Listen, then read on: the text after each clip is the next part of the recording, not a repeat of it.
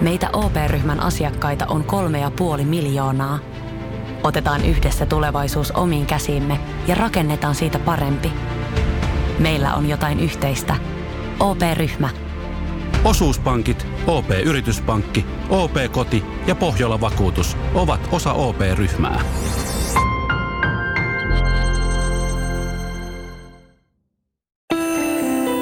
Tämä on Radio Play alkuperäissarja. Ei haukku haavaa tee, sanotaan. Ja edelleenkin tällä vanhan kansan sanonnalla kuitataan yliolkaisesti se, kun joku joutuu kiusaamisen uhriksi. Vaikka tuhansia, tuhansia ja taas tuhansia kertoja on todistettu se, etteivät pahat sanat muka satuttaisi niiden kohteeksi joutuvaa. Pahat ja rumat sanat eivät pelkästään viilä haavan, vaan ne jättävät myös syvät arvet. Siihen kun lisätään vuosia jatkuva fyysinen kiusaaminen, ihmisen jaksaminen on veitsen terällä.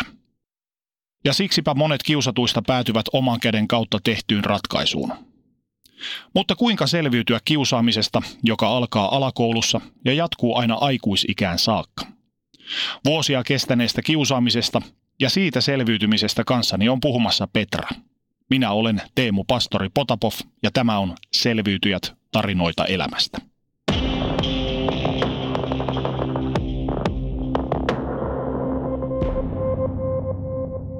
Tervetuloa Petra. Kuinka voit tänään? Kiitos ihan hyvin. Minkälainen kesä sinulla on ollut? No työn täyteinen. Kuten meillä jokaisella. Niin. Kuten jo tuossa alussa mainitsin, sä olet joutunut kokemaan sekä koulukiusaamista että myös aikuisena työpaikkakiusaamista. Niin millä tamo- tavoin nämä ovat muuttaneet sinua itseäsi?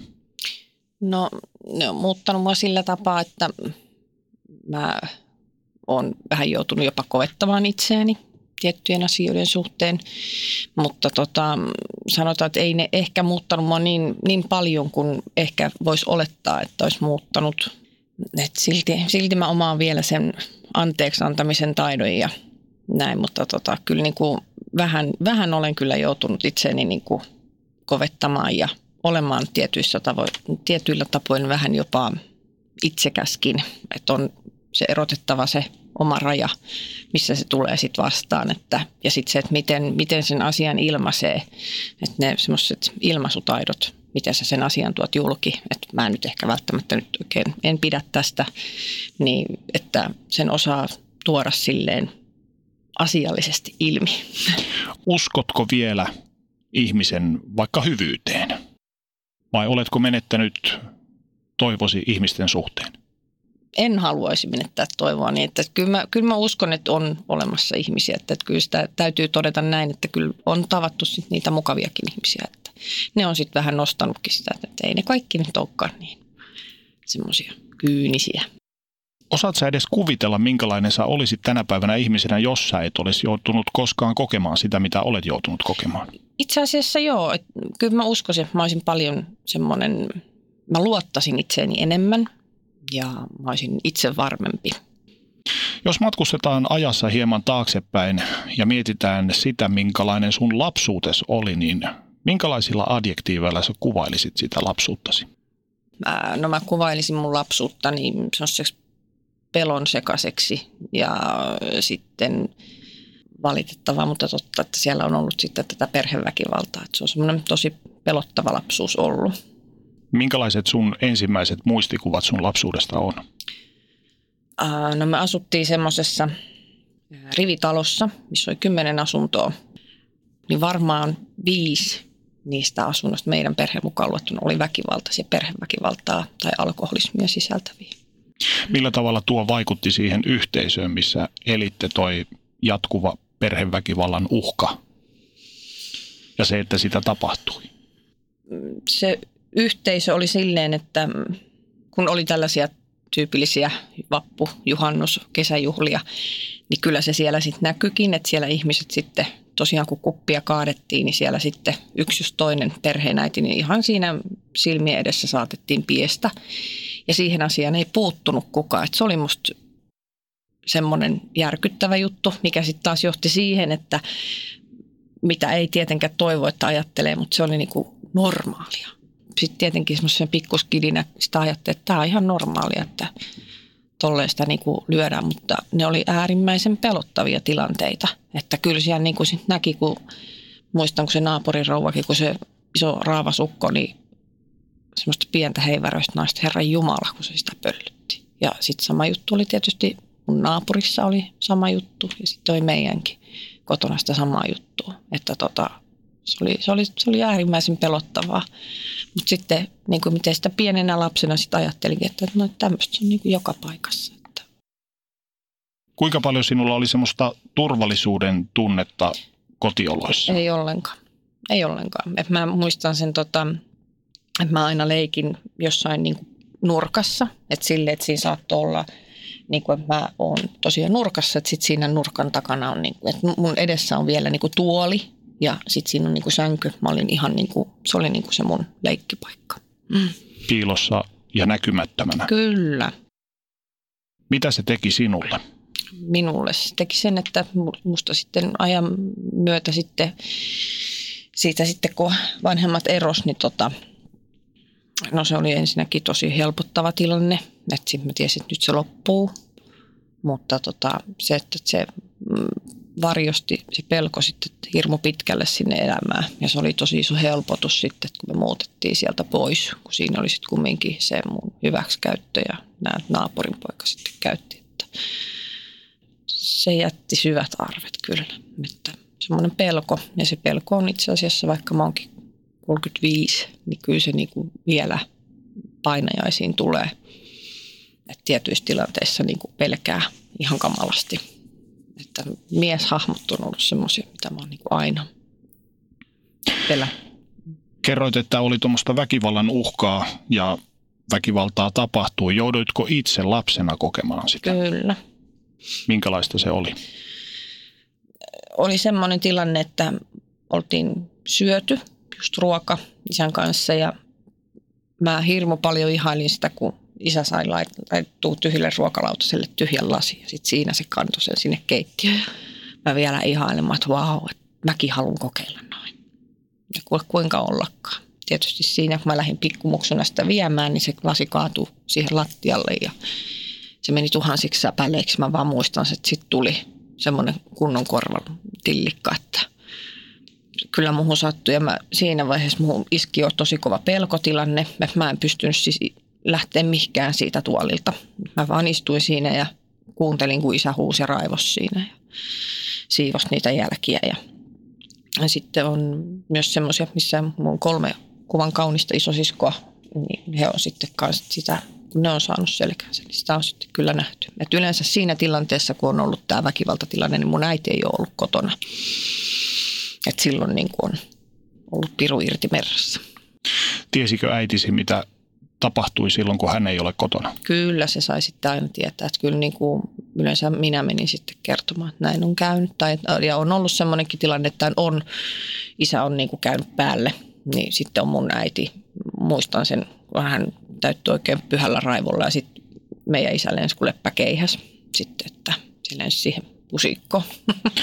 Mitä tuo isänne väkivaltainen käytös teitä lapsia kohtaan, mitä se teki teille sisaruksille, niin voiko se teitä lähemmäs yhteen?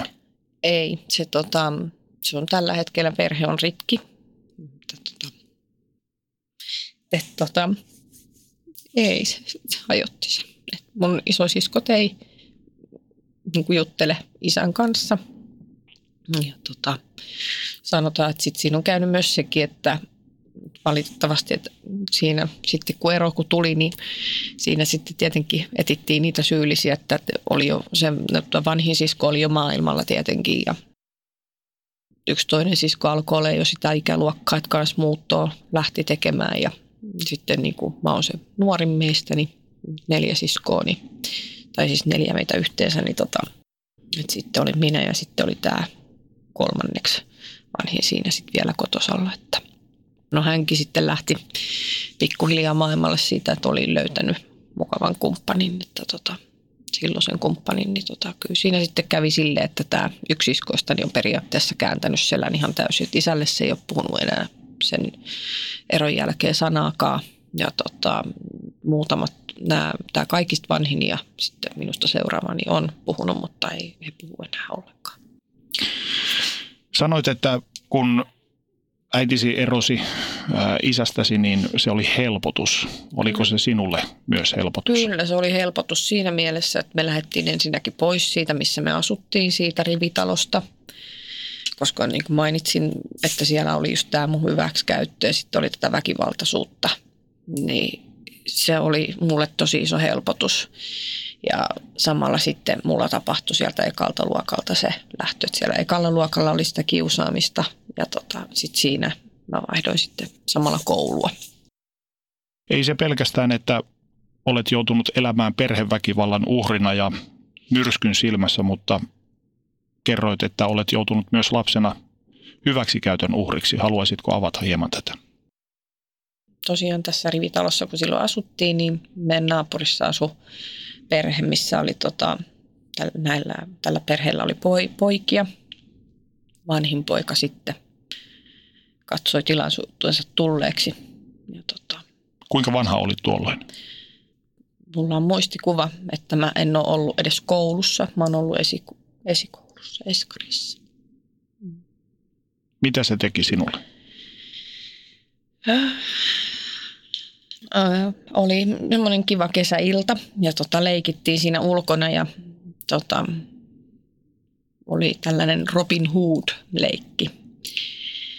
Ja mulla oli, muistan, mulla oli semmoinen ihana valkoinen mekko, missä oli tota, tässä oikealla puolella oli semmoinen pitsi, pitsitasku ja siihen oli vielä ristipistolla tehty punainen ruusu. Ja leikittiin siinä ja tota, sitten yhtäkkiä se, vaan se tilanne muuttui ja mä vaan muistan, että sitten nämä veljekset, muut veljekset, se jotenkin se isoveli hätytti kotia ja mä tätä tilannetta sitten ihmettelin kovasti ja sitten yhtäkkiä niin se veiki mut sinne niin roskisten takke, eli pois kotitalolta päin. Ja sitten siellä niin se vaan nosti mun hameen ylös ja en mä niin kuin isolle pojalle en mä voinut mitään. Sitten se vaan työntyi siitä. Millä tavalla kaikki nämä väkivalta ja hyväksikäyttö ja muut, niin millä tavalla ne muutti sua ihmisenä? Muistatko yhtään, että muutuitko yhdestä pisteestä toiseen pisteeseen? No se, sen mä muistan, että niinku sen tapahtuman jälkeen, niin mulla on semmoinen olo, että mä oon ollut kuuden vanha. Ja sen tapahtuman jälkeen, niin silloin mä niinku syytin itteeni joka asiasta. Mä vähän jopa syytin äidin ja isän riidoista niin kuin itteeni. Ja samoin, mm. niin kuin, että jos sisas, siskot tappeli, niin se oli vähän niin kuin mun syy. Että se jotenkin tosi, muuttui tosi twistiksi se kierroutuneeksi se mun ajatusmaailma. Että silloin sen tapahtuman jälkeen, mä en tiedä kauan sitä kesti sitä hyväksikäyttöä, mutta mä vaan muistan, että mä menin kotiin ja ennen kotiin menoa, niin verta mun ja, ja, jaloista pois. Ja sitten menin suoraan nukkumaan ja mä vaan silloin toivon, että voi, että kun mä heräisin. Se on aika kova ajatus kuuden vuot, kuusivuotiaalla. Ja tota, se ajatus muutti mua sitten semmoiseksi, että, että mä oon vaan huono ihminen. Tälleen sitten vanhemmiten, niin ymmärtänyt, että, että ei ollut missään nimessä mun vika. Kuinka kauan sen ymmärtämiseen meni? Mun, mun lopullinen semmoinen että kun oli se koulukiusaaminen ja sitten työpaikka, että se työpaikalla tapahtuma juttu, niin se, se iso pommi siellä, kun se niin kuin pamahti, niin siinä vaiheessa se oli ihan semmoinen selvä merkki mulle, että nyt on niin kuin, mun täytyy tehdä tili itteni kanssa. Että mulla oli niin paljon patoutumia sisällä ja omat, omat ajatukset oli niin semmoiset vääränlaiset. Ja tota, miten kauan se kesti, niin semmoinen neljä, viisi vuotta mä kävin sitten psykoterapiassa aina siihen saakka olet yrittänyt tavallaan elää sen asian kanssa ja kyllä mä tässä pärjään ja kunnes Joo. se pommi räjähtää silmille. Joo, joo. Aika inhimillistä. Monilla, monilla meistä on tavallaan luulo siitä, että kyllä mä itse selvitän nämä asiani. Kyllä mä pärjään. Joo, ja semmoinen häpeä oli ehkä isoin osa, että mäkään en puhunut siitä kenellekään, mitä oli tapahtunut. Mä en puhunut mitään vasta kun 17-18-vuotiaana. Et silloin mulla niin kuin, tota, oli semmoinen tosi huono parisuhde muksun isäni kanssa. Et se niin kuin laukas sen, että se tietysti oireili monella eli tapaa siinä, että sitten se niin kuin tapahtui semmoisessa just siinä kipu, nuoruusien kipukynnyshetkillä ja silloinkin tajusin itsekin sen, että kun mä kävin pulimia, käytiin hoidotuttamassa täällä Helsingissä Lapinlahden syömishäiriöosastolla, niin silloin muistan, että tota, mulla vielä itsellä jäi semmoinen tunne, että tämä ei ollut tässä, tämä kaikki, että vielä niin kuin jotain jäi kytemään ja niinhän se jäikin kytemään. Jos sun pitäisi kuvailla vähän sun suhdetta sun vanhempiisi, niin miten sä kuvailisit? No sanottaisiko näin, että ihan, ihan asialliset. Että ehkä tietenkin semmoisella varauksella aina. Semmoisella varauksella olen. Että kyllä niin kuin omat vanhemmathan ne on, totta kai. Mutta tota, kyllä mä isän kanssa juttelen, äidinkin kanssa juttelen. Että tietysti se, kun on joutunut käymään silloin siinä psykoterapiassa, niin se auttoi oikeastaan avaamaan mun silmät. Et silloin mä tulin itteni kanssa sinuksi. Ennen sitä psykoterapiaa, niin silloin mä pelkäsin isää, että koitin, koitin vältellä aina paraani mukaan. Kuinka paljon kannoit vihaa sisälläsi häntä kohtaan? Paljon, todella paljon. Millä tavalla se näkyi ulospäin? No se näkyi silleen, että mä en pitänyt mitään yhteyttä isään. Minkälainen suhde sun vanhemmilla oli keskenään? No mun isä oli semmoinen, se on semmoinen ollut aina, että kyllä mun niinku, täytyy sanoa näin, että, että kyllä siellä lapsuudessa on niinku hyviä hetkiä iskän kanssa. Että iskähän tykkäsi katsoa lastenohjelmia meidän kanssa ja mun paikka oli aina silleen, että kun iskä köllötti sohvalla, niin mä menin sitten sinne kainaloon. Ja me katsottiin aina tota Jaska Jokusta tai Akuakkaa. Mm. Silleen, mun isä on aina ollut semmoinen, että se on niinku ollut kumminkin semmoinen, että se on niinku tehnyt meidän kanssa kaikkea ja näin. Mutta sanotaan, että mun äiti oli ehkä sitten taas silleen, että se oli ehkä vähän semmoinen pidättyväinen, että just jos iskä ko, niin kuin, ha, koitti halaa, niin älä nyt tuli siellä läpi. No, tyypillinen tämmöinen. Minulla on nyt muuta tässä sen pyykkiä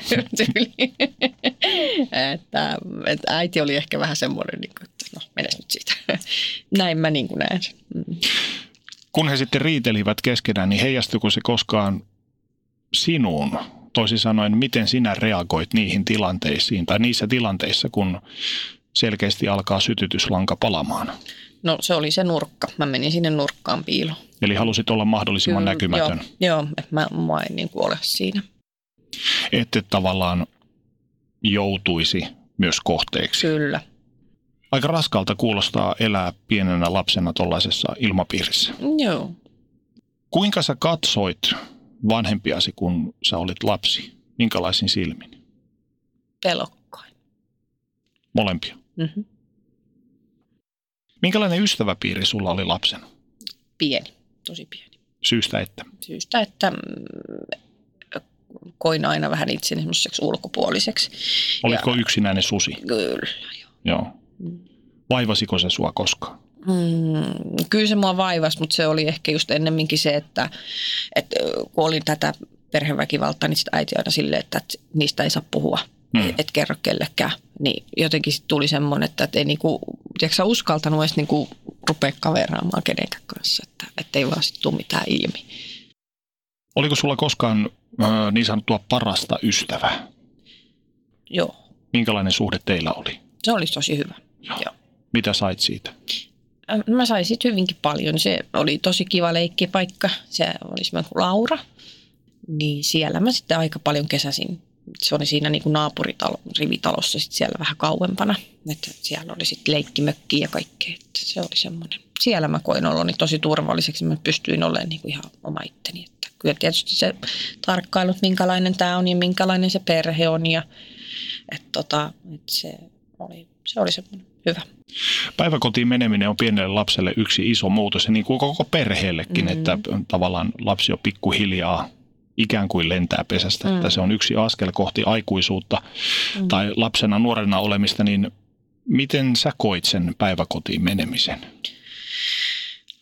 Alkuun se oli kauhean kiva jännittävä paikka, hieno iso paikka ja oli kuule kaiken näköisiä mm, paikkoja, oli leikkipaikkoja erilaisia ja muistan siellä semmoisen kun oli näitä tämmöisiä mitään sivuverhoja, kun pystyy niinku tilan jakamaan semmoisia. Ja siellä oli sitten semmoinen upea, missä oli rappuset, että se oli niinku sisustettu vähän niin kuin kodiksi.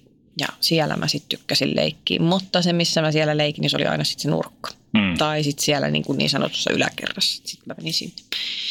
Ja tota, no sitten siellä oli yksi tyttö, mikä aina niin kuin nälviä kiusasi ja se oli, se oli semmoinen vähän niin kuin johtajatyylinen, että se osasi niin kuin porukkaa kerää ympärilleen ja sitten kun mä koitin silleen vähän varovasti, että, että voiko tulla mukaan, niin en, en päässyt.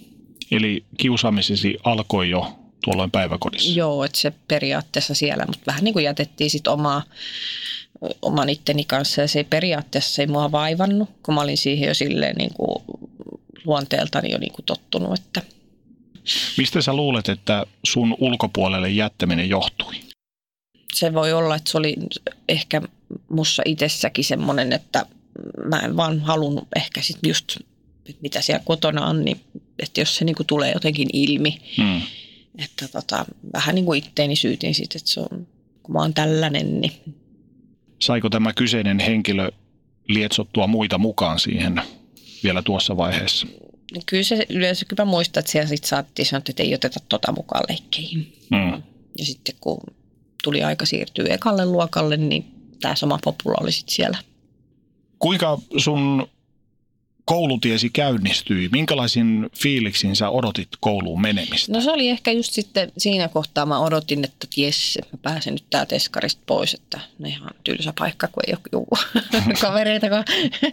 ja tota, kuinka ollakaan sitten odotin oikeasti innolla sitä kouluun lähtemistä ja oli, oli kotonakin tietysti tunteikasta, että no nyt se meidän Petrakin lähtee koulutielle. Että sitten ootin koulun pihalla ja sitten kello soi ja pääsin luokkaan ja kun mä astun luokan sisään, mä katson, että ei vitsi, että toi on täällä toi muija tyttö. että se oli niinku se voika.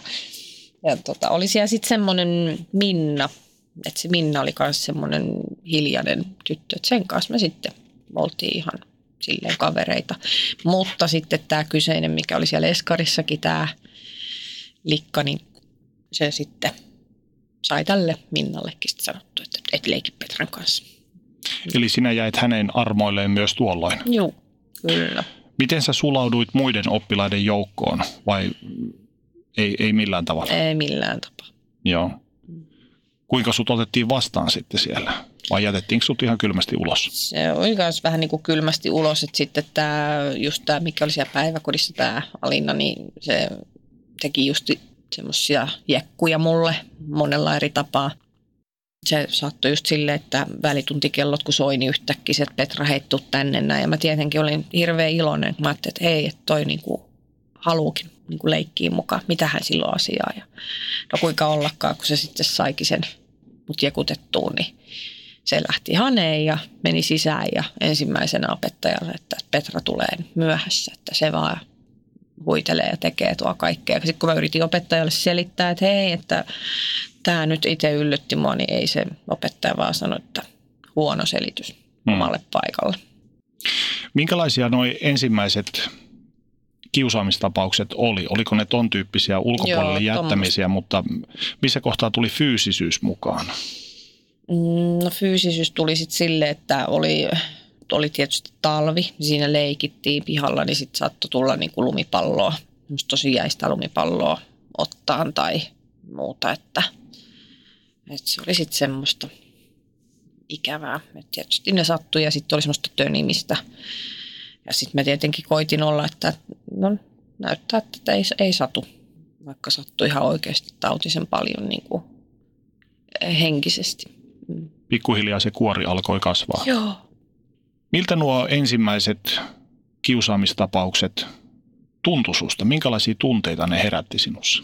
Mm, no se just se semmoinen syyllisy- syyttämisen tunne oli aika kova, että, että se, se, että mitä kotona on ollut sit mitä se naapurin poika teki, niin, nää, niin sitä niin kuin itse, että, että se vaan niin kuin on semmoinen, että näin se niin kuin on. Se, mm. että näin se vaan menee, että mä oon tämmöinen luuseri ei, ei musta niinku kukaan pidä ihmisenä. Kerrotko koskaan opettajille tai vanhemmillesi siitä, että mitä joudut kokemaan? En, mä en uskaltanut kertoa, koska mä olin ihan varma, että, että se tietää sitten Koivuniemen herraa sitten. Sinulle? Niin. Miksi? No ehkä, ehkä mä just se semmoinen, että kumminkin mä olin vähän semmoinen rasavillityyppi, että, että sitä sitten automaattisesti ajattelin, että se on niin kuin mun vika. Oletko koskaan jälkikäteen miettinyt, että olisiko kuitenkin pitänyt kertoa? Kyllä, olisi pitänyt kertoa ihan rohkeasti. Onko sitä kautta tullut, sitä kautta tullut paljon semmoista itsesyytöksiä? Mm, on siinäkin tullut sit sitä semmoista, että, että voi, voi pöliä, miksi, miksi mennyt sanomaan. Että se on sitten semmoista lapsen omaa höpsöyttäkin, että ollut siinä sitten kyllä pelissä. Että.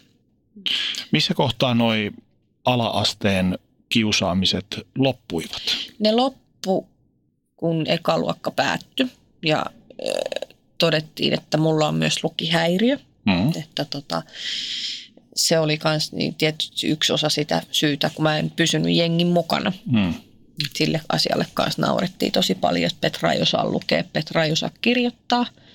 Ja tota, se loppu sitten siihen muistaakseni 92 vuoteen, että silloin just vanhemmatkin eros. Ja se tarkoitti sitä, että me muutettiin pois sieltä rivarista, mikä oli iso helpotus. Ja sitten mä tiesin, että nyt tulee lähtö tästä koulusta pois. Mutta se, että mihinkä kouluun, niin se oli sitten niinku erityiskoulu.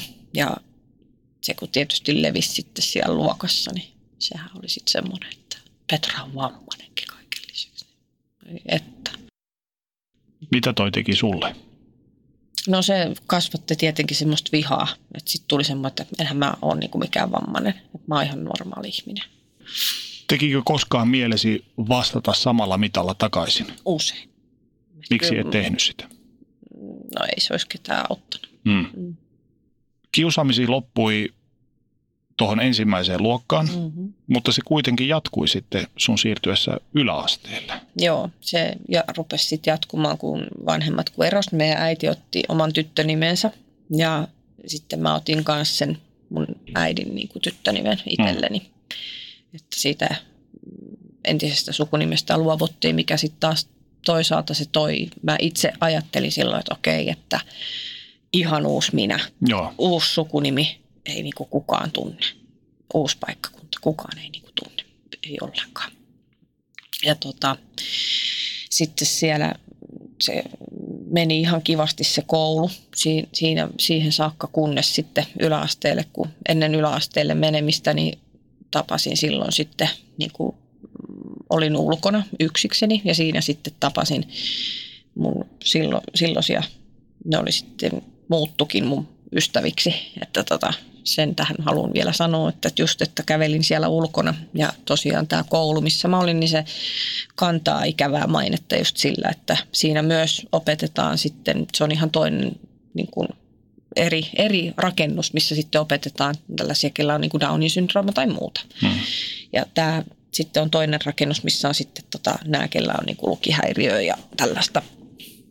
Ja tota, kävelin mun koiran kanssa ja siellä sitten oli yhdessä puistossa oli sitten sellaisia, just mun ikäisiä vähän ehkä muutaman vuoden nuorempia, niin nassikoita ne huuteli mun perään, että hei, kattokaa, tuo menee toi vammanen. Ja mä menin itkien himaa ja tota, äiti sitten, niin kuin, että no mikä sulla on. Mä kerroin että, että kun ärsyttää kävellä oikeasti tuolla, että, kun koko, että missä tahansa mä niin näen noi tyypit, että noin kymmenkunta tyyppiä, niin aina se alkaa se sama vammaiseksi huutaminen. Mä, mä en niin kuin kestä enää, että nyt alkaa riittää. Että mä, en, niin kuin, mä pysyn sitten sisällä tästä päivästä eteenpäin. Että kyllä se niin kuin just nousi vähän semmoista kapinahenkeä sitten musta kumminkin, että, että se rupesi se rimat olemaan täys. Niin siinä asiassa mutsi niin kuin sanoi, että, että seuraavan kerran kun ne huutaa, niin pistä hanttiin. Hmm. Mä olin ihan, että oho, että saanko mä pistää hanttiin. Hän rohkaisi sinua. Hän rohkaisi sitten. Ja niin kuin sitten se seuraava kerta, kun sitten tuli ja, ja kiekas sieltä ne kundit, että hei, mitäs, mitäs vammainen tähän aikaan illasta ulkona kävelee. Niin sitten kun mä käännyin, mä tiedättekö te mitä, että se on se asennevammaisuus, se on kaikista pahimmasta. Siitä ei muuten parane. Hmm. Siellä oli sitten pari, kolme likkaa ja se oli kanssa semmoinen, että se aina huuteli mun perään. Niin se koko lähtikin mun perään silleen, että anteeksi, että, että miksi sä sit oot niinku tuossa koulussa? Mä sanoin, että no mulla nyt kirjoittaminen ja lukeminen vähän tökkii. Mä sanoin, mutta kyllä varmaan sullakin joku tökkii. Sitten sanoin, että no matematiikka on yllättävän. Mä no niin, ja sitten mä menin himaan oppaan, mä Ja tota, no siitä sitten alkoi meidän kaveruus. Mm. Mm. Että hän on tänäkin päivänä mun ystävä. Ja sitten se oli sellainen, että se puolusti sit mua, että se niinku hengailikin mun kanssa. Ja tietysti nämä toiset närppi sitä paljon siitä, että se hengaili mun kanssa. Niin sitten sillä, että, että ihan oikeasti tämä on ihan hyvä, hyvä liikka, että tulkaa tutustua ja kuka ollakaan. Yksi, kaksi mulla olikin sitten ihan uusia kavereita. Se oli semmoinen hyvä kesä. Ja sitten kun alkoi se yläaste, niin meillä oli oikein kunnon testosteroiniluokka. Et mun lisäksi oli kaksi muuta likkaa ja ne oli semmoisia ujoja, että ne ei niinku, ne sai niinku ne kundit sanoa ihan mitä vaan niille. Mm. Tota, mä olin jo siinä vaiheessa sitten niinku tokasta luokasta niin sinne seiskaluokkaa saakka, niin nyt täytyy vähän itseä kehua, mutta olin päässyt loista. Mulla oli hirmu hyviä opettajia ja ne jaksoi aina tsempata ja sanoi, että toi on semmoinen oikein semmoinen luokahengen rakentaja ja semmoinen Petra. Petra kyllä, jos jotakin kiusataan, niin se meni aina tietysti jeesaa. Et aina mä oon halunnut olla jollekin iso, iso sisko ja sit mä aina tietysti niin pieni siellä suojelin.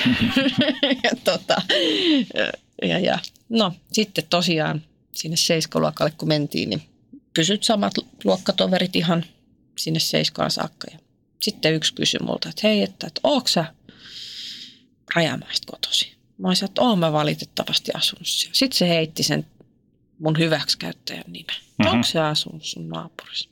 Mulla no, nousi niinku piikit pystyyn. Mä olisin, että valitettavasti. Niin se mun hyväksikäyttäjä oli sitten niinku tälle kundille kertonut asian. Ja mitä halveksuttavalla tavalla, että, että Petralta saa. Mm-hmm. Muistan, että mä vaan itkin luokassa ja sitten niin kuin, mä niin kuin tapahtui just se, että mä lamaannuin, mä en pystynyt liikkumaan. Mä vaan niin kuin kuuntelin sitä, kun se niin kuin latelee siellä sitä, mitä se oli se kertonut se jätkä.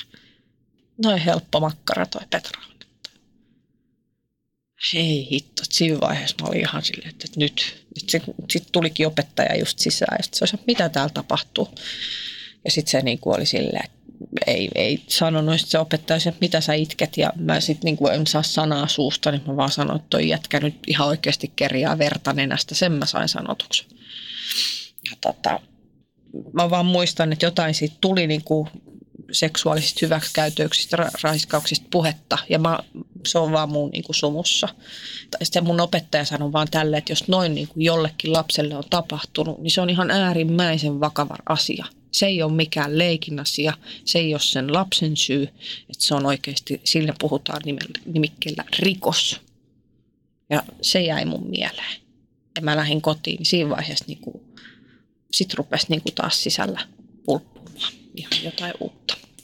Triggeröikö toi yksi tämä kyseinen hetki, niin sitten taas semmoisen kiusaamisen kierteen, minkä kohteeksi jouduit? Kyllä, joo, se triggeröi sen siihen, että, että mähän olin huora Mä olin meidän luokan huora. Mm-hmm. Mm. Et sitä, niin kuin sanoit, se oli oikein testosteroiniluokka, että siellä oli kundeja kymmenen ja kolme likkaa, niin se oli sitten semmoinen. Minkälaista sun päivittäinen koulunkäynti oli tuon jälkeen? Se oli sellaista, että jossain sitten, jos mä tulin välitunnilta sisään, niin jätkät saattoi yksi se kyseinen kundi, mikä sitten puhu, niin se saattoi ottaa kiinni ja ihan kourimaan. Sitten siinä vaiheessa mä latasin sitten takaisin Mä yleensä huusinkin siellä koulukäytävistä, että älä, älä, älä jumalauta koske muuhun. Sitten kun mä menin siitä opettajalle sanomaan, niin sit opettaja niin otti sen kahden keskisen puhuttelun. Mä en tiedä, mitä siellä oli puhuttu, mutta tota, tietenkin se vaan sitten lietsoi muitakin kundeja sitten, että, että se oli varmaan vaan se perusasia, Petra on halpa makkara, mikä on niin kuin, voi hyvää päivää. Kuinka kauan tuota kesti? Sitä kesti siihen saakka, kun jätkät lähti pois koulusta ysiltä. Minkälaista toi aika oli sulle elää? Helvetillistä.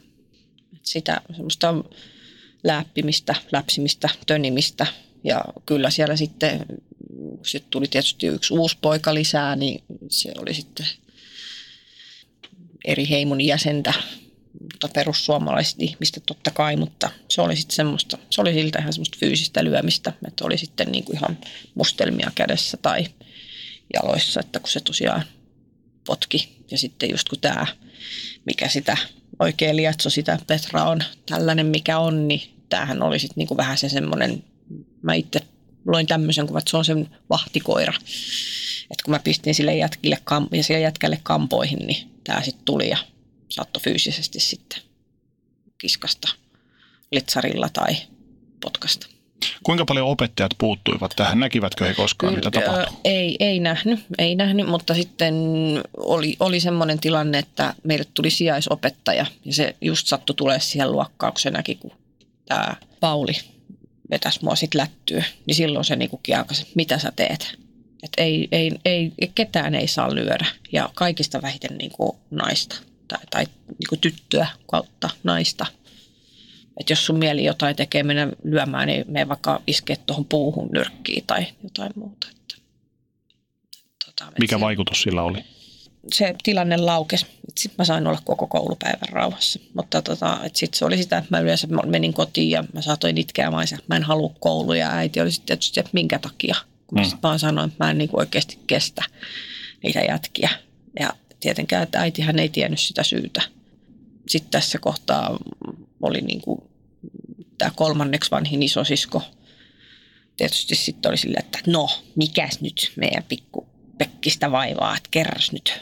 Sitten kun mä niin siellä kerroin, että, että kun ne huutelee tollasia vähän jopa inhottavia seksuaalisia juttuja, niin no eihän mä niin kuin mitään ole tiennyt, niin sitten se antoi mulle pari semmoista vinkkiä, että, että heitäpä jätkille toi takaisin tai jotain muuta. Että kun se ei ollut kauhean kivaa, että kun tuut välitunnilta, niin mun reppu on levitettynä lattialle ja terveyssiteitä liimattuna pulpettiin ja sitten äh, vahakynällä punasta siihen terveys... ah, se oli kyllä. Oireilitko millään tavalla Kyllä. noiden jälkeen? Kyllä mä oireilin sille, että paniikkikohtauksia tuli ja mä olin yleensä siellä nurkassa. Menin nurkkaan itkee ja sitten oli semmoista mm, heijaamisliikettä mä tein kovasti. Et se, oli, se itku oli semmoista tosi lohdutonta. Et yleensä aina sitten sen itkun jälkeen mä muistan vaan, että mä oon sit nukkunut. Oliko muissa oppilaissa niin sanottuja hiljaisia hyväksyjiä, eli niitä, jotka ovat ikään kuin kiusaamista vastaan, mutta eivät uskalla viitsi tai jostain muusta syystä sanoa mitään? Mm, kyllä. Tuliko heistä kukaan sanomaan sulle mitään, että tämä on väärin, vai Ei. pelkäsivätkö he itse joutuvansa Mä kohteeksi? veikkaan, että ne pelkäs eriten just tämän, tämän, tämän niin sanotun tämän lietsojan uhriksi, koska se oli luokan pisin jätkä ja tosi raamikas, niin ei sille uskalla kukaan oikeasti mitään sanoa. Että se oli, että siellä oli semmoisia muutamia hiljaisia hyväksyjiä kyllä. Mistä sä olet noista vuosista eniten katkera? Tai olit? Tai oletko edelleen? En ole katkera, en ole katkera.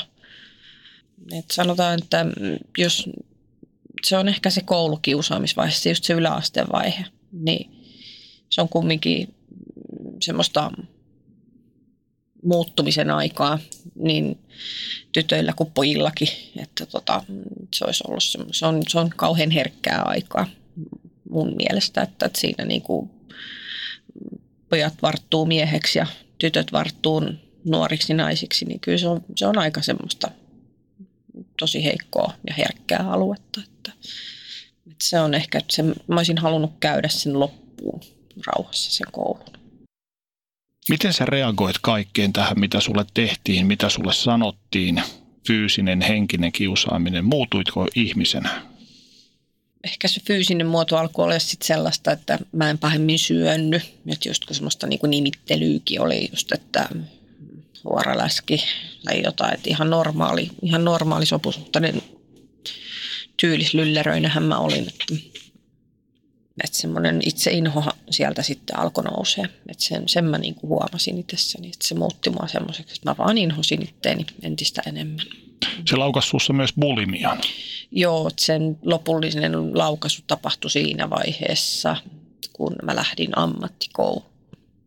Mitä tapahtui? Kerrotko vähän? Öö, No se tapahtui silleen, että se mun hyväksikäyttäjä oli yllättäen siellä ammattikoulussa. Tosin, että hän oli juuri mun käsityksen mukaan lopettanut sen. Sitten mä myös tapasin mun silloisen niin kuin poikaystävän ja tota, se oli sitten sellainen, että se rupesi aika paljon mun ulkonäköön puuttumaan.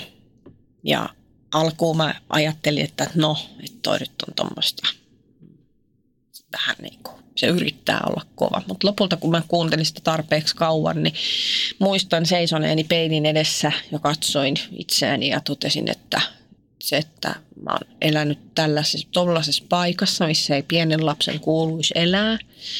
Mä oon käytetty hyväksi. Mä oon joutunut katsoa, kun äiti on saanut lättyä, mun siskot on saanut lättyä, mä oon saanut lättyyni ja koulumaailma on ollut ihan yhtä helvettiä. Että, mun kohtalo maailmassa on vaan, että mun pitää satuttaa itteeni ja että maailma vihaa mua. Mm. Ja sitten tietysti kun oli eka poikaveri, tietysti ei ihan pelkkä kädestä pitäminen riitä, niin sen mä veikkaan, että se oli sitten se, että kun mä en, mä en niin kuin lähtenyt siihen kättä pidemmälle leikkiin, niin mä veikkaan, että se oli ehkä sitten semmoinen.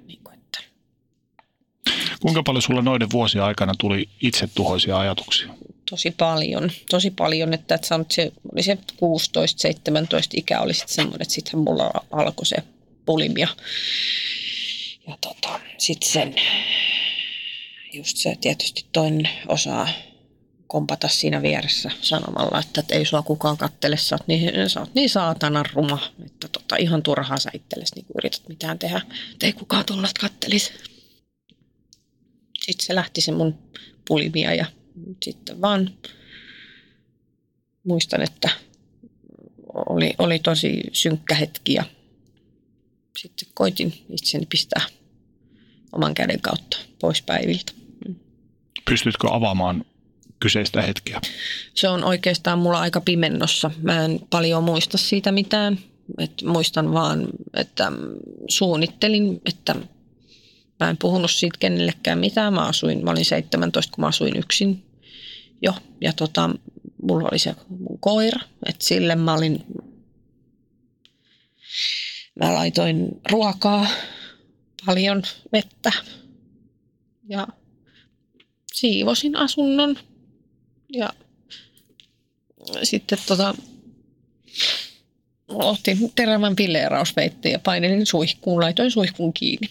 Ja tota, sitten tein viillon. Ja tota, äh, sitten sit on ihan mustaa. Sitten mä en niinku muista enää.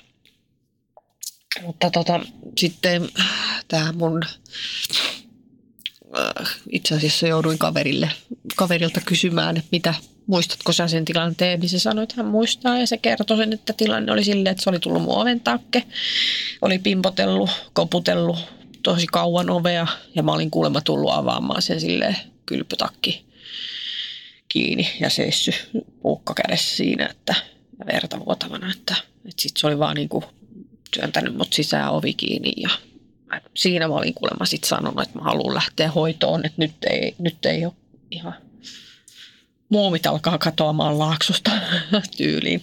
Mm. Sitten äiti, äiti tuli siihen ja sitten se alkoi se paranemisprosessi. Miten elämäsi kehittyi tuosta eteenpäin?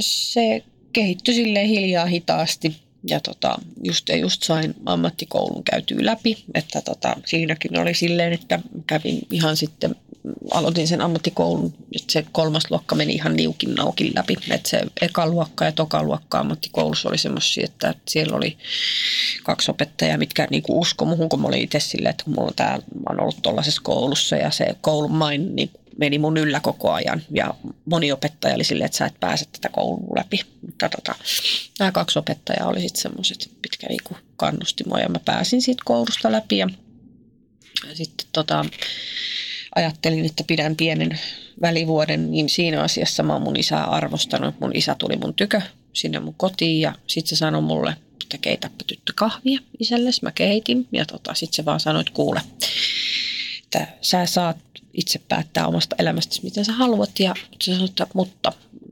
työttömäksi et olla. Että töitä on tehtävä. Että minä en sinua auta, jos päätät työttömäksi jäädä. Että tota, töitä on aina tehtävä. Ja se oli semmoinen, että se on mun isältä jäänyt semmoinen hyvä niin kuin ohje ja neuvo. Ohje nuora aina. Ja tota, niin mä sitten pääsin töihin ja aloitin tepparilla työt. Ja siellä mä sitten törmäsin tosiaan elämäni ekan kerran työpaikkakiusaamiseen myös. että tota, se oli semmoista hiljaa hidasta toipumista itseni kanssa ja rakensin itseäni uudelleen ja näin, mutta kunnes sitten tultiin tähän. Mennään siihen ihan kohta. Mm-hmm. Minkälainen prosessi tuo pikkuhiljaa kerän aukeaminen sulle oli? Toi parannamisprosessi, minkälaisena sä sen muistat itse? Äh, se oli, oikeastaan se oli tosi ahdistava ja inhottava, koska siellä oli paljon sitten tällaisia myös minun kaltaisiani anorektikoita, pulimikkoja, erilaisista syömishäiriöistä kärsiviä ihmisiä. Ja tota, ne oli vähän semmoisia jopa toivonsa menettäneitä tyylisiä ihmisiä. Että kaikki, aika moni sanoi, että ihan turhaa täällä ollaan, että ei tästä ikinä parane. Mikä sut erotti heistä? Mä päätin, että mä paranen. Kuinka kauan tuo prosessi kesti, että sä tiesit, että nyt aletaan olla ehkä pikkuhiljaa jo vähän paremmalla puolella? Mm, se oli vähän vaikeaa aikaa, koska mä koin masentuneisuuden aika häpeällisenä asiana. Ja tota, se on varmaan ollut semmoinen, puhutaan ehkä parista kolmesta vuodesta. Et se oli, mä kävin säännöllisesti siellä itteni punnituttamassa ja tota, tehtiin ihan niin kuin perusterveystarkastus. Että kun hiuksethan niin kuin katkeeli päästä ja hampaista, vaan siis lähti palanen. Ei tarvinnut kuomenasta ottaa pala, niin hampaat tippu, kun totta kai kun oksentaa ja näin. Ja siinä sitten oli myös, oli semmoisia mulla jopa aggressiivisiakin hetkiä. Mua ei niinku yhtään kiinnostanut jutella. Mua ärsytti se, kun tietysti toinen kysyi, että no mitenkä sun päivä on mennyt ja no voitko kertoa mikä ahdistaa, niin että si, siinä vaiheessa mä olin jo muuttunut aika aggressiiviseksi, että, että sen mä olin tosi äkäinen, että mä vaan sitten välillä saatoin sanoa tosi rumastikin niille hoitajille sille, että, että, niin kuin, että soitan vaikka sukulaisille ja kysy mitä kuuluu. Sitten kun sanoi mulle se yksi, että se oli vähän ehkä topakampi täti, niin se tokas mulle, että, että ei, ei tarvitse puhua mulle noin. Niin mä sanoin, että no mene vaikka toun juttelemaan siitä, että mä, mä en niin kiinnosta sun kanssa jutella. Mm. Että se oli semmoinen kipeä kohta, mutta sitten oli semmoinen, että siinäkin oli vähän sitä hoitajan hakemista, mutta sitten oli yksi semmoinen avainhoitaja, mikä mä sitten vaan sanoin, että, että, että mä oon varmaan niin kuin vaan yksi näiden joukossa, että, niin kuin, että sä vaan teet työtä sen näin, kun se pistikin, tiedätkö, niin kuin sen kansion sitten sivuun ja heitti kädet tälleen ja totesi, että mikä, mitä sulle kuuluu, että kerro. Mm. Se kertoi vähän ensin itsestä, että se on se, mitä sulle, mitä sun päivä on mennyt. Niin sitten mä olinkin silleen, niin kuin, sitten se lähti siitä. Ja se oli ihan hyvä. Sitten se niin kuin aina saattoi välillä soittaakin, että no miten mennyt. Ja sitten se saattoi, ja se oli niin, se niin kuin kertoi vähän ensin, mitä se on itse puuhailu ja kaikkea näin. Ja sitten niin kuin tuli se mun kysely ja sitten yleensä me juteltiinkin pitkään. Mm. Kohtasi sinut ihminen ihmisenä. Kyllä, nimenomaan ihminen ihmisenä. Mm. Kuinka paljon noiden ensimmäisten paranemisprosessin vuosien aikana sä sait vertaistukea tai sitten ammattiapua? Vertaistukea mä en oikeastaan saanut keneltäkään. että tota, ennemminkin oli semmoinen yksi likka, mikä oli niinku taas mun ystävän kaveri. Ja se niinku oli aina aika ajoin siinä. Ja sitten se vaan sanoi, että eihän sun mitään, eihän sulla mitään tapahtunut. Samanlainen pollero sä vieläkin. Et se oli semmoinen, mikä jäi mua mieleen, mutta sanotaan, että sitä ammattiapua, niin sitä kyllä tarjottiin. Että kyllä se sitten, kun se oli niinku tarjolla, niin kyllä sitä niinku annettiinkin ihan hyvin. Ja mun käsitykseni mukaan jopa mun äidillekin oli, niinku, oli ihan äidiltäkin kysytty, että tarvitko sinä mitään. Miten vanhempasi reagoivat siihen, kun saivat pikkuhiljaa tietää, mikä sinua vaivasi, mistä kaikki juontui? Mm, oikeastaan mun isä ei tiedä vieläkään. Vieläkään. Ei, eikä, enkä kyllä uskallakaan kertoa, koska veikkaan, että voi, voi olla pahaa jälkeä.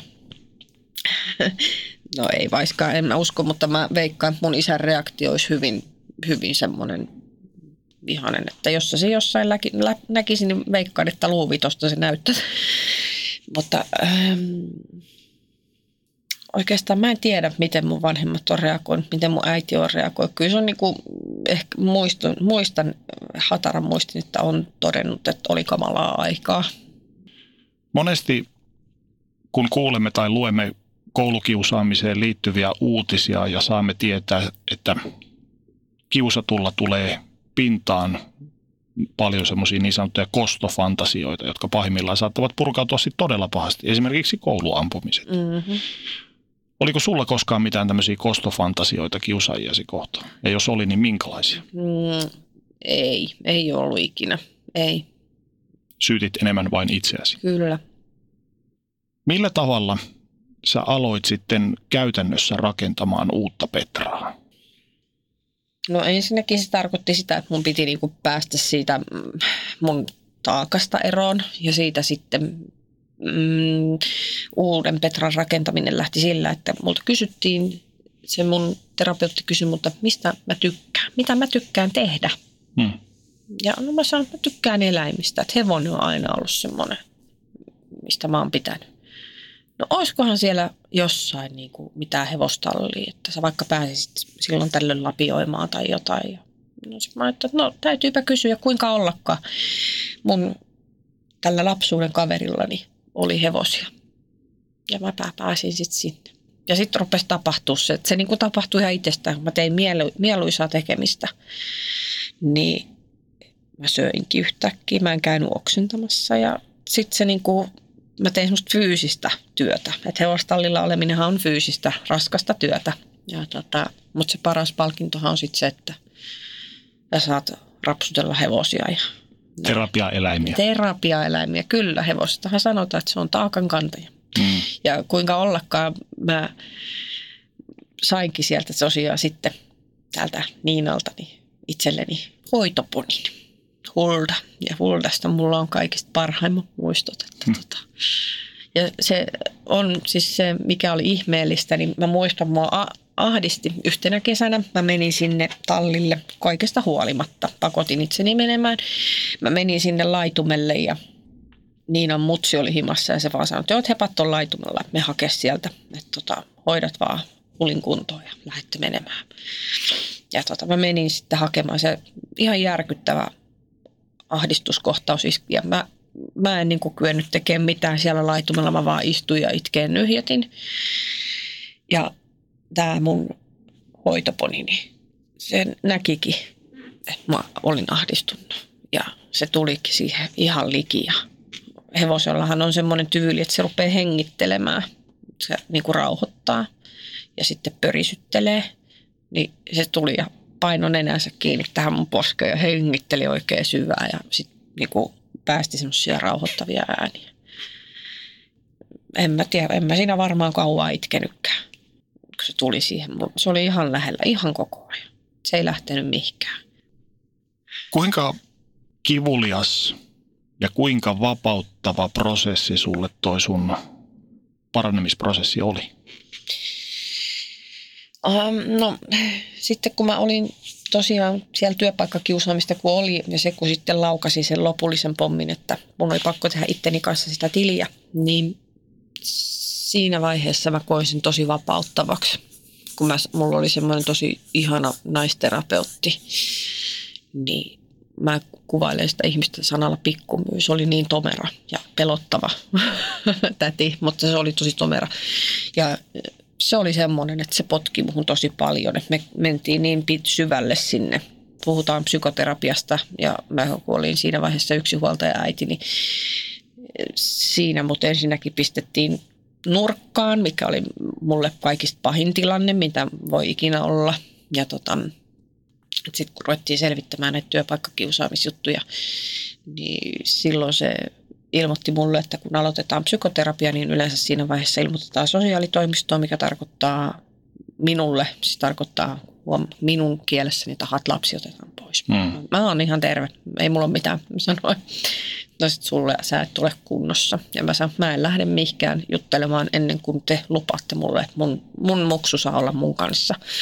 Että mä en niin kuin, ei, ei sitä, sen jos viette, niin sitten se on niin kuin ihan, se on soronoro homma, että mä en siedä ajatusta, että mun, mun yksi elämäni tärkeimmistä ja ylpeimmistä asioista, niin sen joku toinen perhe ottaa, että ei, ei, ei missään nimessä.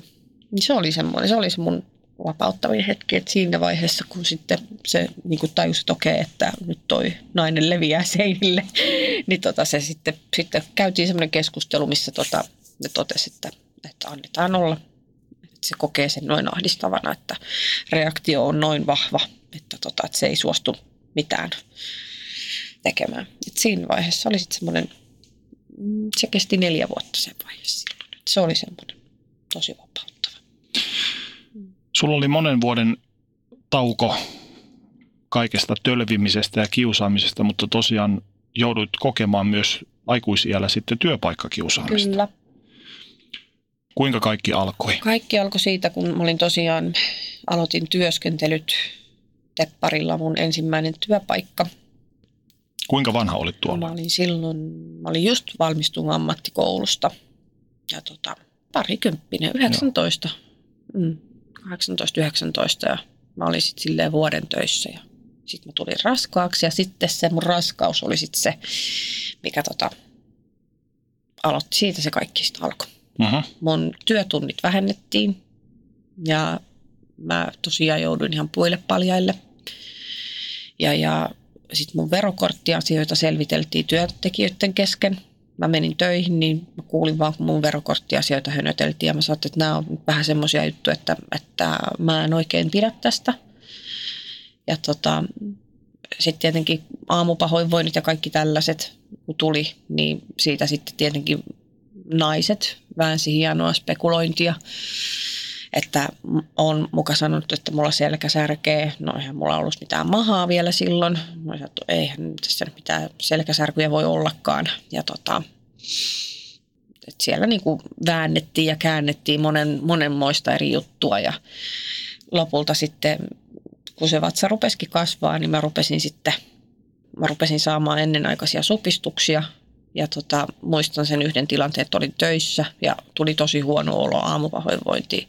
Että mä, aika pitkälle tuli aamupahoinvointia mulla, että, että olin muistaakseni viikolla 20, kun mä jäin töistä sitten pois. Että mä pyörryin. Lähdin kävelemään vessaa kohti ja oli tosi huono olo ja törmäsin limukoreihin ja kaaduin lattialle ja limukorit sitten lysähti mun päälle. Ja sitten mä jäin siitä sairaslomalle sitten ja sitten lopulta sanoin itseni irti, että mä menin sitten sille, mulla oli oma pieni sulonen nyyttini sylissä, niin siellä sitten jo tulikin, että meinaatko sä rupea enemmänkin lisääntymään, että olin yksin huoltaja, niin sähän voit sitten vaikka rupea Petra myymään noita pentuja toisille ihmisille niin kuin koiria, niin se oli semmoinen, niin kuin, että mä niin oikeasti pöyristyn. Mä en saanut sanaa susta. Se, se, sen mä vaan sain sanottua. Mä sanoin, että no mä en ole niin julma, että en ole mikään koira. Että, että se oli semmoista tosi julmaa vitsiä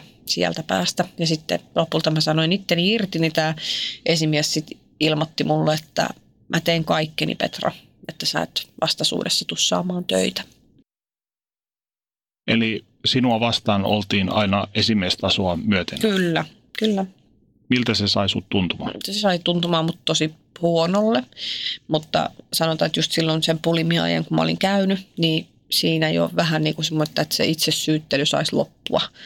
Ei kaikki ole aina mun syytä, Mm. että, että toiset ihmiset on vaan kokenut kipeitä asioita omassa elämässään ja sitten kun niitä asioita ei selvitetä, niin sitten ne ilmaantuu jollain tuommoisella tyylillä ulos.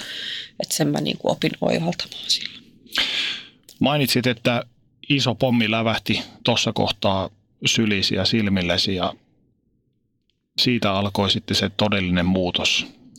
No se ei ehkä ihan vielä siinä kohdassa alkanut, että sitten mä tosiaan lähdin, pääsin sitten toiseen paikkaan töihin ja siellä sitten oli semmoista, että siellä oli kans, että se oli iso paikka, missä mä olin. Meillä oli eri toimipisteitä ja mä sitten pääsin töihin yhteen yläasteen koululle ja siellä oli sitten selvä kuppikunta, että sen mä niinku tunsin jo niinku tämmöisenä tarkkailevana persoonana, että hei, että tuolla on nyt niinku niin sanotusti porukan hiljaisimmat on nämä muut ja porukan äänekkäimmät on nämä viisi, kuusi muuta naista.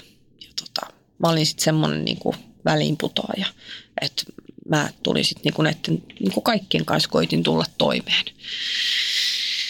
Ja tota, siellä sitten oli silloin eläkkeelle jäämässä tämä käytän hänen lempimensä Sässä. Ja Sässä oli uskovainen.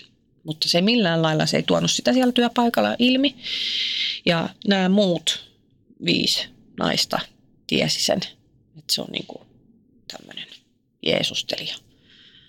Ja mä vaan sitten totesin, että no mitäs pahaa nyt tossa, että, että maailmassa nyt on niin paljon pahaa, että pitää siellä nyt olla hyvääkin. Että, että, että mä sanoin, että musta mikään ei, niin muistan vielä sanoa, mutta musta mikään nyt ei ole ehkä niin pahempi tämmöinen henkinen isku ihmisen kasvoille, että heität sille, että haistappa sinä vaikka paska.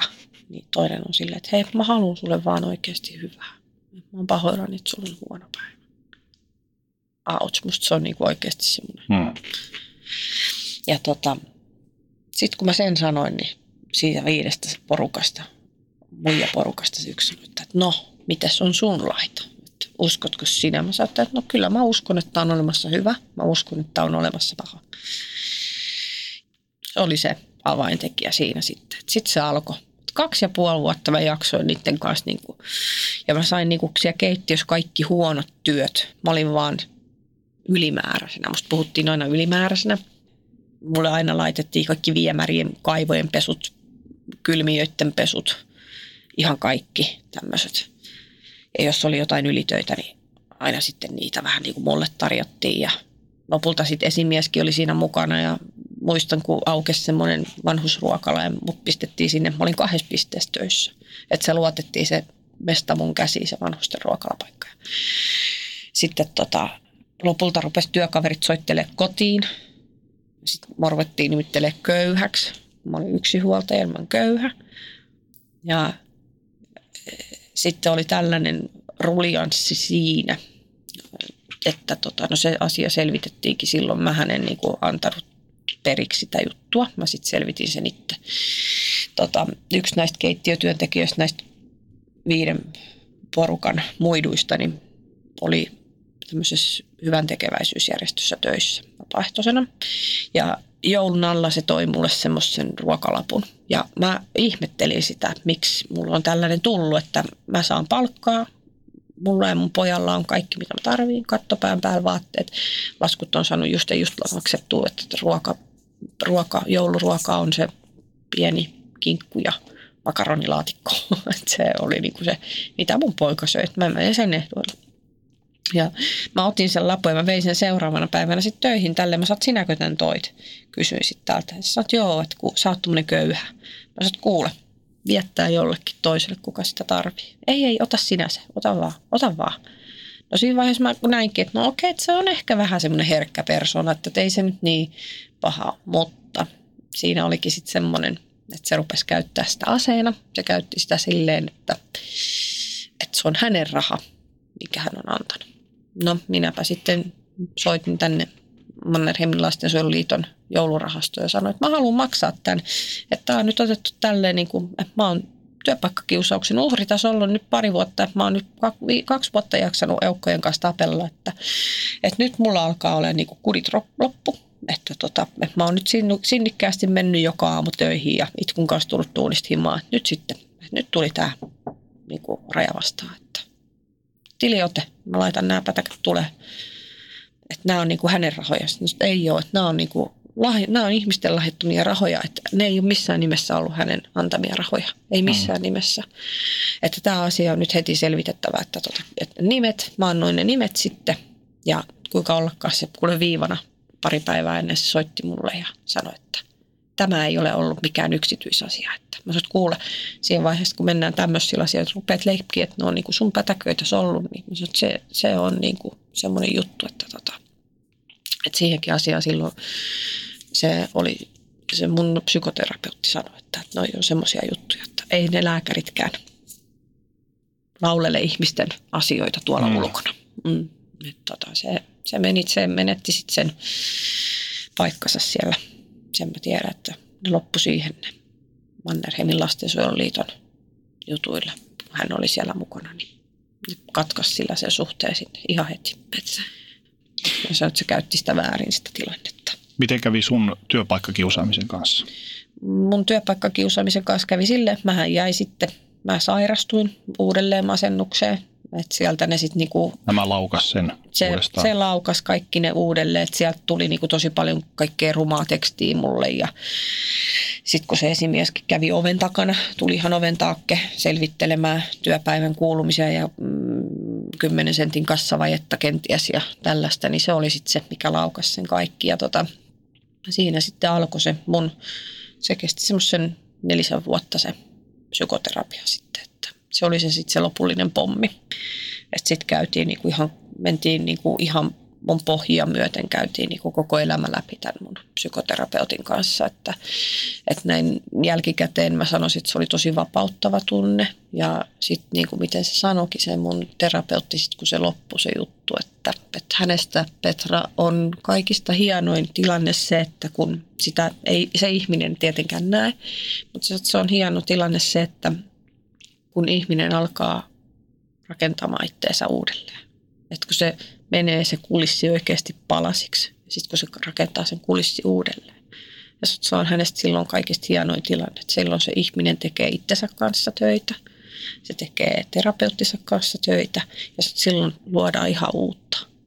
Että se nimenomaan se vanha niin kuin kuolee pois. Että se, niin kuin, se haudataan. Ja se on hänestä oikeasti hienoin asia, mitä voi oikeasti olla. Että kun sen ymmärtää sen, mitä se sillä tarkoitti. Onhan se, sä luot uutta, uutta itseäsi. Sä olet vuosia joutunut kokemaan ja kohtaamaan ihmisten ilkeyttä, pahoja sanoja, pahoja tekoja, fyysisiä tekoja. Minkälaisia arpia tämmöinen jatkuva vuosia jatkunut kiusaaminen on jättänyt sinuun? Tai esimerkiksi sun suhteessa ihmissuhteisiin tai suhtautumiseesi muihin ihmisiä kohta, muita ihmisiä kohtaan? No sanotaan, että se jätti semmoiset arvet, että mä oon tosi epävarma edelleenkin itsestäni. Mä oon ihan äärimmäisen epävarma. Sitten kun mä silloin opiskelin itselleni uuden ammatin ja mulla oli näyttö, niin siis mä vaan kuulin ne, mitä ne, niin kuin ne tyypit puhuu musta. Ihan, siis mä vaan ajattelin, että mä oon oikeasti, niin kuin, mä oon ihan, että ei tästä ei tule mitään, että ei mitään tule. Mä vaan kuulin niin kuin ne samat vanhat jutut, että ne, niin kuin, ne on niin kuin kummituksia tuossa olkapäällä koko ajan, että, että aina kuuluu se, että sä et pysty tuohon, että, että sä oot ollut semmoisessa koulussakin vielä, että sä et osannut lukea, niin kuin, että ei tästä tule, niin kuin, ei tule mitään. Että tota, mutta se semmoinen epävarmuus, että ei, enkä oikein luota ihmisiin. Ja semmoinen hirveä ylisuojelu tietysti omaa lasta kohtaan. Mitkä ovat sun vahvuuksia tänä päivänä? Onko mulla vahvuuksia? Ainakin se, että sä olet rohkeasti kertomassa tässä kaikesta. Sanotaan sitten, että mä oon rohkea. Hmm.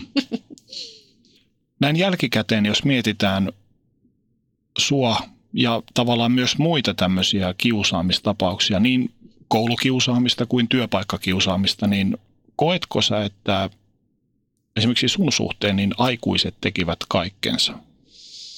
Kyllä mä koin, että silloin, silloin niin tämä mun psykoterapeutti teki kyllä ihan kaikkensa. Se teki ihan kaikkensa ja mä oon sille ihmisille kyllä kiitollinenkin siitä. Kyllä se teki. Mutta tota, sanotaan, että silloin kun niitä kiusaamistilanteita kun selvittiin, niin kun se menikin, tiedätkö, niin kuin, ensin sä etenet esimiehelle ja sitten siitä sä menet niin kuin päällikölle ja näin, niin miten se menikin niin korkealle sinne portaisiin, niin se oli musta niin kuin ihan uskomatonta, miten se niin kuin menikin niin pitkälle, että se meni niin ylös. Mutta, mutta sitten kun se oli se itse selvittämistilaisuus, missä niin kuin kaikki ne työpaikkakiusaajat istu ja minä istuin ja sitten oli tämä mun terapeutti ja lääkäri. Ja siellä sitten oli niin kuin nämä työpaikkasuojelijat ja muut, kun ne niin kuin selvitti sitä, ne kysyi vielä, että, että olisiko niin kuin mitään sanottavaa Petralle. Kukaan ei sanonut yhtään mitään. Ja sitten tota, mun vuoro, kun tuli, niin mä sanoin, että mä oon pahoillani, että mä joudun tuomaan tämän. Mutta kun mä oon kokenut näin, niin te ette voi kiistää sitä, mitä mä oon kokenut niin kuin tämän työpaikan mestan suhteen.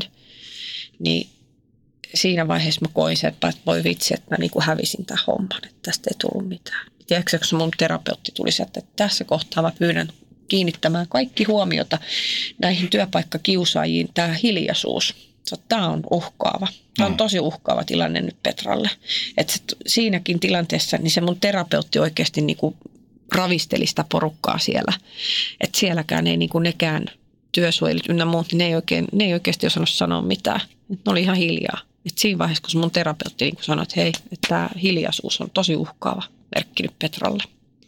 Että pyydän ottamaan huomiota.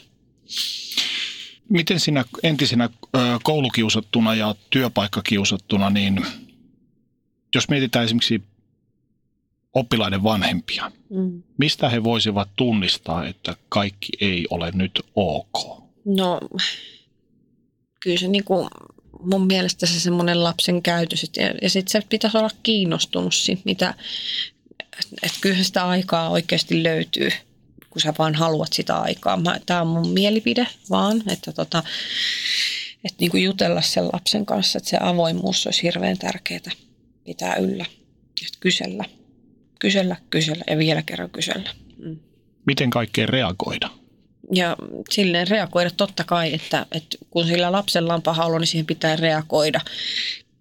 Ja niin kuin jutella ihan rohkeasti lähestyä sitä opettajaa. Et musta tuntuu, että tänä päivänä niin kuin opettajillakin ehkä on niin kuin vedetty sitä omaa piiriä niin tiukalle, että, tota, että jonkun vanhemmat saattaa suuttua, kun ei mm. päässyt nyt joku päässyt luokalta tai muuta. Että semmoiset niin kuin, että rohkeasti lähestyä sitä opettajaa. Se, että miten sen asian tuo ilmi sille opettajalle, niin niillä on tosi iso merkitys. Että, että se, sä voit kääntää sitä palloa monella eri lailla että, ja miettiä sitä omaa ilmaisutapaa. Ja sitten jos opettajalla on oikeasti niin kuin annettavaa niin kuin sitä negatiivista palautetta, niin osaa ottaa se vastaan. Se on taito kanssa, että sä osaat ottaa vastaan sen. Koulukiusaamistapauksissa oppilaalla ja kiusatulla oppilaalla on monesti turvanaan huolehtiva aikuinen, mm-hmm. joka suojelee, suojelee, kun sen aika on.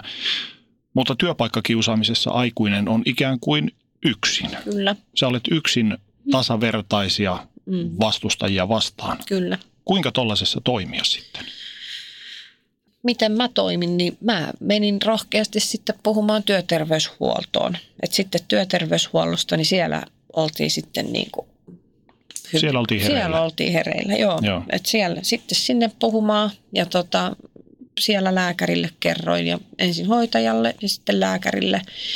Ja lopulta, kun ne hommat rupesivat etenemään, niin, ja sitten jos niin kuin näytti just niin kuin munkin kohdalla, se silloin oli sille, että se oli aika työpaikkaa kääntynyttä porukkaa, että se olisi musta oma inside-porukkaa, niin sitten kylmästi liittoon, omaan liittoon yhteys ja sinne sitten vaan hyvin topakkana tietenkin kertoo sitä tilannetta ja näin. Että. Mä luulen, että monissa kiusaamistapauksissa niin yhtä pääosaa esittelee uhrin häpeän tunne. Kyllä. Sä häpeät, sä koet olevasi jotenkin huono tai mm, väärässä ja joo. siitähän pitäisi päästä eroon. Kyllä, joo. Et se on vaan, tietenkin sitä ajattelee kun aikuinen, niin että sitä nyt pitäisi pystyä pitämään, mutta ei, kyllä sitä on vaan niin herkkiä persoonia, persoonia olemassa, että mm. tota, et ei se, se on mun mielestä semmoinen juttu, että pitää vaan uskalta puhua, rohkeasti puhua siitä asiasta. Ei saa ajatella että mä olen aikuinen ja minun pitää tämä nyt kestää. Ei tietenkään, kyllä pitää pystyä puhua. Puhutaanko sun mielestä kiusaamis, työpaikkakiusaamistapauksista tarpeeksi? Ei. Jotenkin tuntuu, että ne ikään kuin lakaistaan maton alle ja sitten tavallaan aikuisten maailmassa niihin ei kiinnitetä niin paljon huomiota kuin esimerkiksi koulukiusaamistapauksiin. Joo, kyllä. Että niin kuin esimerkiksi munkin kohdalla asia kuitattiin sillä, että se oli huumoria. Hmm. Hyvän ja huonon huumorin välillä on selvä raja. Että siellä tietysti tuli sitä, että no et sä nyt ymmärrä huumoria. Että etkö sä nyt niin kuin, että se oli just nimenomaan semmoista niin kuin taputtelua. Että tota, ei, ei. Että se, mitä mä itse tunnen ja mikä ei minusta tunnu hyvälle, niin silloinhan se on, niinku, se, on se edelleenkin. Mä vannon tämän nimen, että hyvän ja huonon huumorin välillä on aivan selvä raja. Mm. Miten sä näet, tartutaanko kiusaamiseen tarpeeksi tomerasti tai hyvin opettajien ja vanhempien toimesta? Suhtaudutaanko siihen asian vaativalla vakavuudella? Öm, no kyllä mä oon niinku tällaisia tilanteita nähnyt, että ne on saatu loppumaan. Kyllä mä oon niitäkin nähnyt, mutta tota, tälleen mun oman muksun kohdalla, niin kyllä siinä aika voimattomina, voimattomina oltiin monessakin kohtaa. Että sitten pyydettiin poliisiakin. Niin, sinun oma lapsesi on myös joutunut koulukiusatuksi. Valitettavasti. Valitettavasti. Minkälaisia tunteita se on herättänyt sinussa? verrattuna niin kuin mun tilanteisiin, siis tähän lapsen tilanteisiin, niin mä oon ollut entistä raivokkaampi.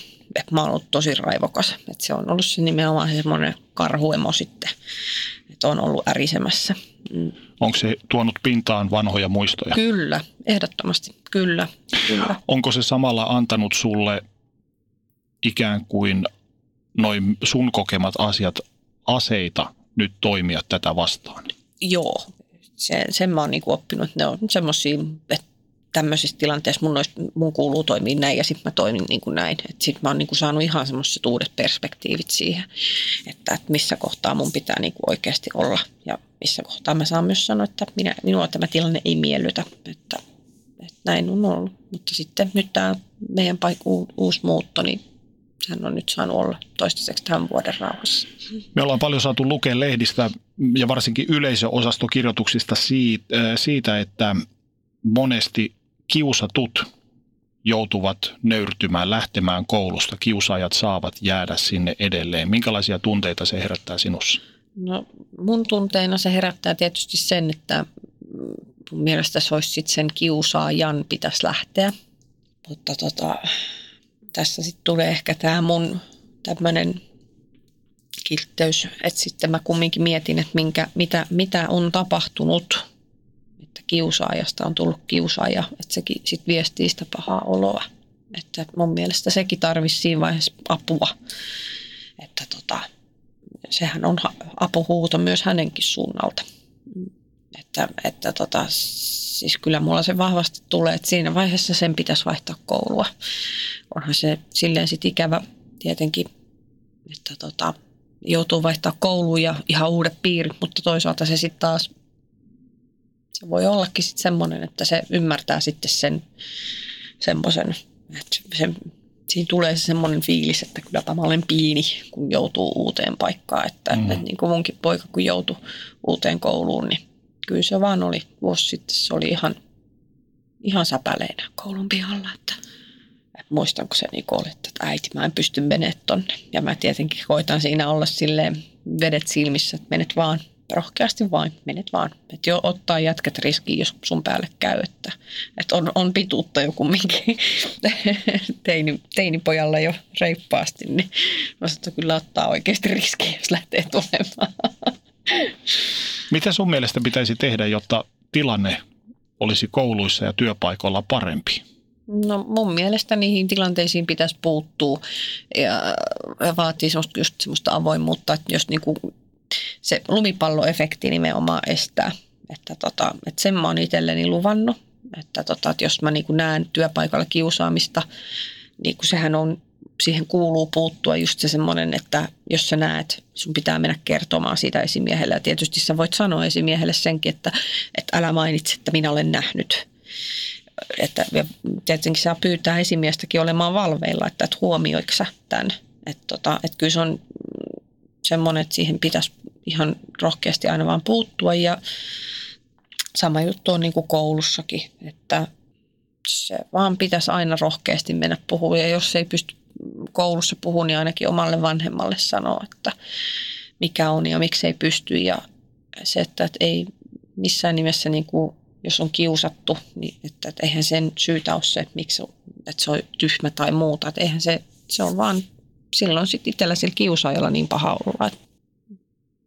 Nyt jos mietitään sitä Petraa, joka on joutunut leikkimään nurkassa, ollut näkymätön – piilossa ja tämän päivän Petraa, niin miten sä näkisit, minkälainen kehityskaari tässä on ollut? Vaikea kehityskaari. Että, tota, mutta jos niin kuin mietitään sitä, niin kyllä, kyllä mä silti niin kuin itsessäni semmoisen ihan fiksun, fiksun jalat maassa oleva tyypin näen, että ainakin vaan vetovoima pitää mun jalat maassa. ja sanotaan, että hyvä, että olisi tietysti voinut, olisi voinut tietysti käydä pahempinkin. Kiitos Petra, kaikkia hyvää. Kiitos Teemu. Rakastu aina uudelleen. Maistuu aina kuin italialaisessa ravintolassa. Pizzaristorante. Ja nyt on tullut aika päivän huonolle neuvolle. Kysy tarotkorteilta, mikä korko sinun kannattaisi valita. Oi, kappas, aurinkokortti. Voit unohtaa kaikki korot. Keskity vain sisäiseen matkaasi. Huonojen neuvojen maailmassa Smarta on puolellasi. Vertaa ja löydä paras korko itsellesi osoitteessa smarta.fi.